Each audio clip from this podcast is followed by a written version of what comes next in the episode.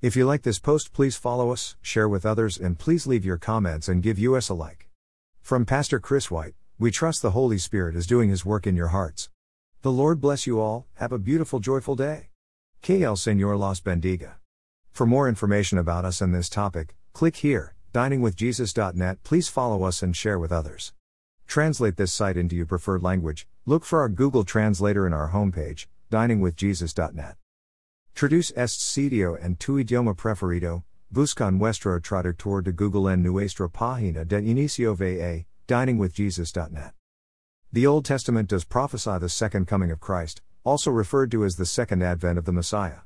Some Old Testament prophecies concern the first advent, when Christ was born as a human being. Others concern the second advent, which is the ultimate triumph of this Messiah.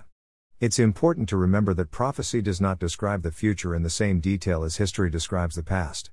So, while the prophecies of the Old Testament certainly describe both the first and second advents, most early interpretations of these prophecies melded them into a single event. Particularly during the years leading up to Jesus' birth, it was assumed Messiah would be a political slash military figure with an immediate worldly kingdom. Luke 19:11.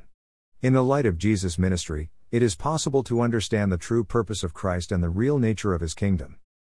A careful look at Old Testament prophecy shows an underlying assumption of two advents.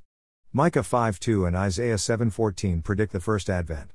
Separately, Isaiah 53 8 9 predicts a suffering and dying Messiah, who will be given life and greatness according to Isaiah 53 11 12. Daniel 9:26 describes the Messiah being killed after his appearance. At the same time, prophets such as Zechariah, Zechariah 12:10, say this same pierced Messiah will be seen again by his enemies. So the clues are there. Many Old Testament prophecies foretell the ultimate triumph of Christ, which will occur at the second advent. These include statements from the books of Zechariah, Zechariah 9:14 to 15, 12:10 to 14, 13 to 1, 9:14 to 15, Amos, Amos 9:11 to 15, Jeremiah, Jeremiah 30:18, 32:44, 33:11, 26, and Joel, Joel 3:1, which describe the Messiah coming in triumph to lead Israel into salvation. Note that these are in the context of passages such as Deuteronomy 33 5 and so are predictions of the time of Messiah's final victory. Also, Scripture records Jesus making direct comparisons to Old Testament prophecies when making his own claims to a second advent. For example, his words in Matthew 24:31 and Mark 13:27 parallel the descriptions of Isaiah 52:15 and Isaiah 59:62. All in all, the Hebrew scriptures indicate that the promised one would appear, be cut off, and then reappear in victory. The first advent has occurred, the second is still future.